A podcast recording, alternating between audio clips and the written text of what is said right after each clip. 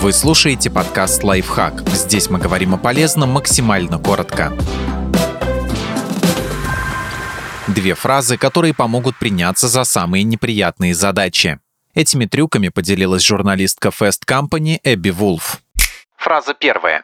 Со временем это закончится. В старших классах Эбби Вулф играла в футбольной команде. Для разминки ей нужно было пробежать сто метров за семнадцать секунд, а обратно вернуться в более медленном темпе за тридцать секунд. И так десять раз подряд. Она всегда с ужасом ждала этого момента. Бежать было очень трудно, все болело. Но Эбби Вулф знала, чтобы попасть в студенческую спортивную команду, нужно тренироваться. Поэтому она изменила свое отношение к этой разминке. Перед началом разминки она говорила себе: «Следующие пятнадцать минут будут ужасными, но время не стоит на месте. Не успеешь оглянуться, как пройдет уже шестнадцать минут и все закончится». Она старалась не думать о том, как ей тяжело, и представляла эту шестнадцатую минуту свободы. Так что напоминайте себе, что в конце концов все останется позади, но чтобы неприятное дело закончилось, нужно его начать.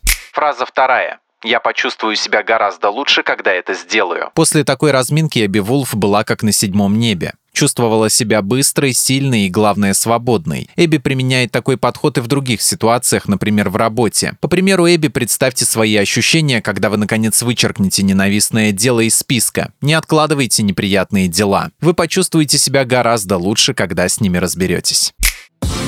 Подписывайтесь на подкаст «Лайфхак» на всех удобных платформах, ставьте ему лайки и звездочки, оставляйте комментарии. Услышимся!